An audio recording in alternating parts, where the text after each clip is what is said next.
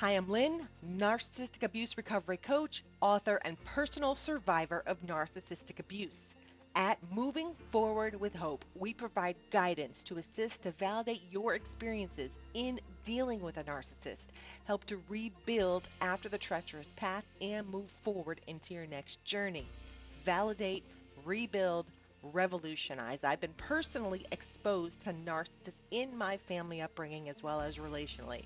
The fog was lifted for me in 2016, and since that time, I've made it a mission of mine to help others recover from the devastating and confusing life hurdles that occur. If you have found your way to this episode, perhaps you've been in a relationship with a narcissist and have been told or heard it through the grapevine that you may be what is called an empath. But what exactly is an empath? What is the empath and the narcissist connection? And are there any tips to manage empathy for empaths? Today, we're going to talk about it. Hi, I'm Lynn, narcissistic abuse recovery coach, author, and personal survivor of narcissistic abuse.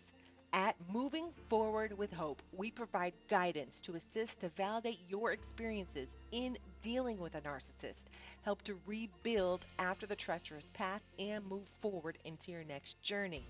Validate, rebuild, revolutionize. I've been personally exposed to narcissists in my family upbringing as well as relationally.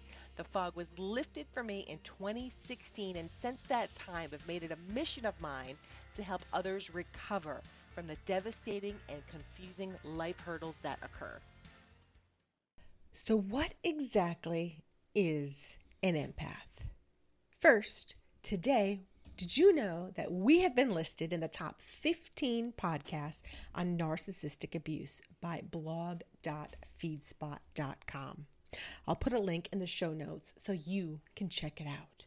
Now, an empath is someone who by nature or is it nurture, that is easily able to put themselves in another's shoes? They're adept at being able to read others, even read others' emotions, and in a way, interpret what is not being said. They are sympathetic, caring, oftentimes generous with time, and believe in the good of other people. They believe people are genuine and want to help others succeed and are purely motivated to do so. Empaths have also been called highly sensitive people or even healer by many sources. Being an empath has great qualities, but some people look to these traits to take advantage of these skills. So, is there a connection between the empath and the narcissist? Let's take a look at it. When a narcissist, someone who exhibits grandiosity, characteristically has lack of empathy and continually seeks attention or supply on a feedback loop, and an empath form a connection, a cyclical pattern of dysfunction is about to develop. The narcissist is known for operating under the cycle of abuse. Please see the article which depicts the abuse cycle. Again, I'll leave that in the description below. The cycle of abuse consists of love bombing, devaluing, and discarding on a repeated cycle. The narcissist looks to the empath to keep a constant level of supply, which is attention, coming on a conveyor belt toward the narcissist to provide for validation and even energy to keep the narcissist going, while the empath is looking for love, support, which attracted the empath toward the narcissist in the beginning of the relationship.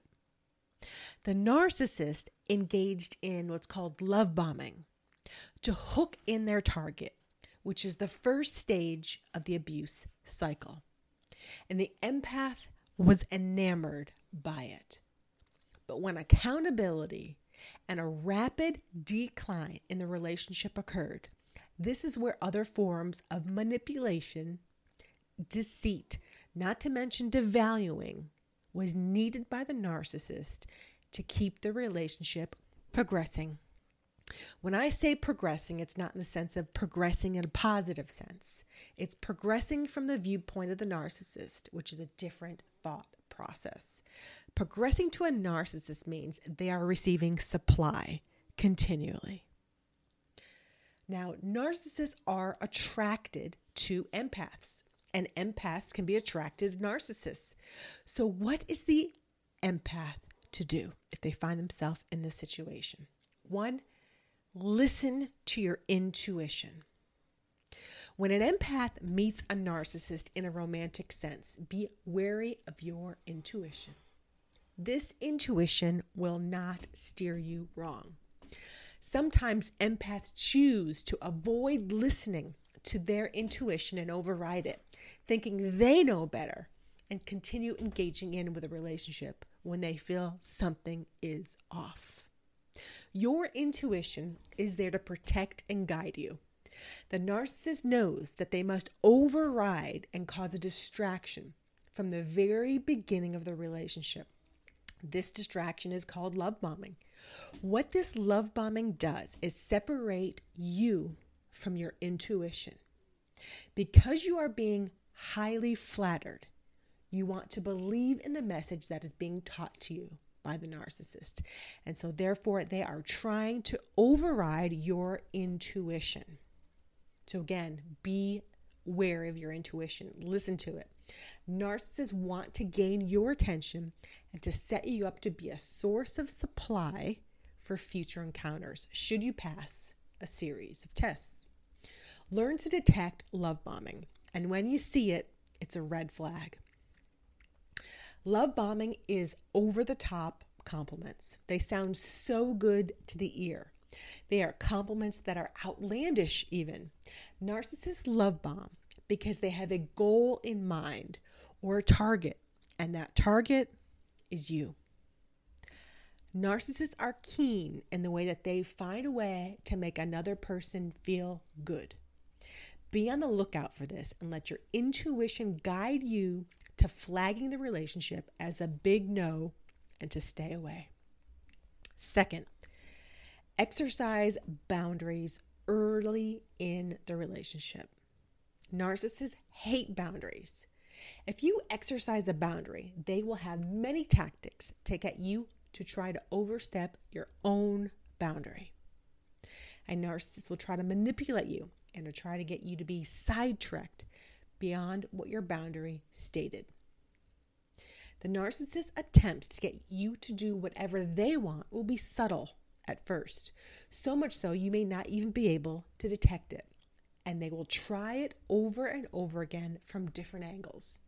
If you are looking for the tactics narcissists use to manipulate, deceive, and control, please take a look at Master Manipulators.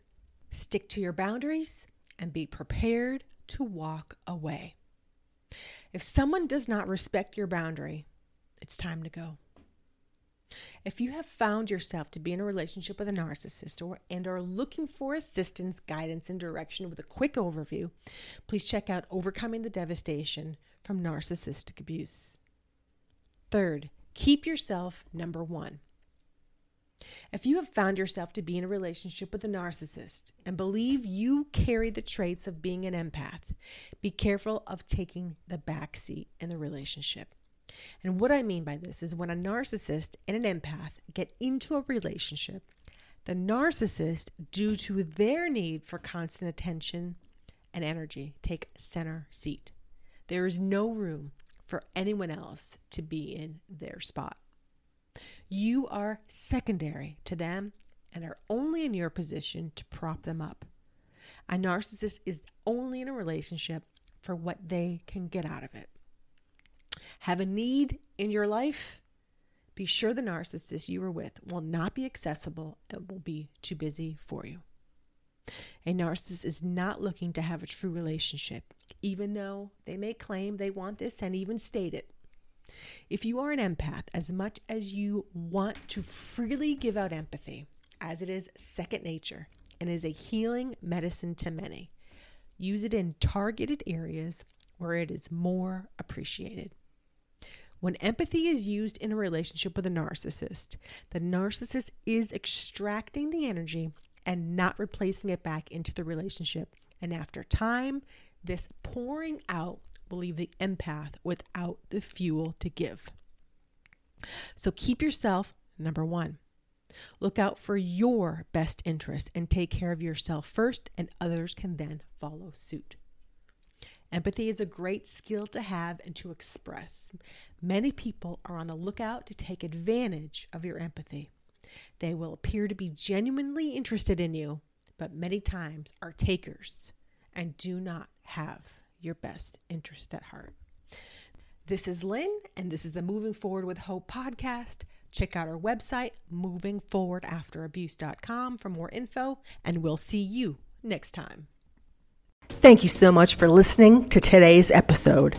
I invite you to also visit our website at movingforwardafterabuse.com, subscribe to our Wake the Elephant YouTube channel, sign up to our email list, and take advantage of the resources we have on our site to assist you in recovering from a relationship with a narcissist, grew up in a dysfunctional narcissistic home, and or want to learn more to propel your healing journey to the next level. Drop us a review if you have enjoyed this episode on whichever platform you listen to. Consider supporting our podcast, and we will see you in the next episode. Take care for now. This is Lynn, signing off.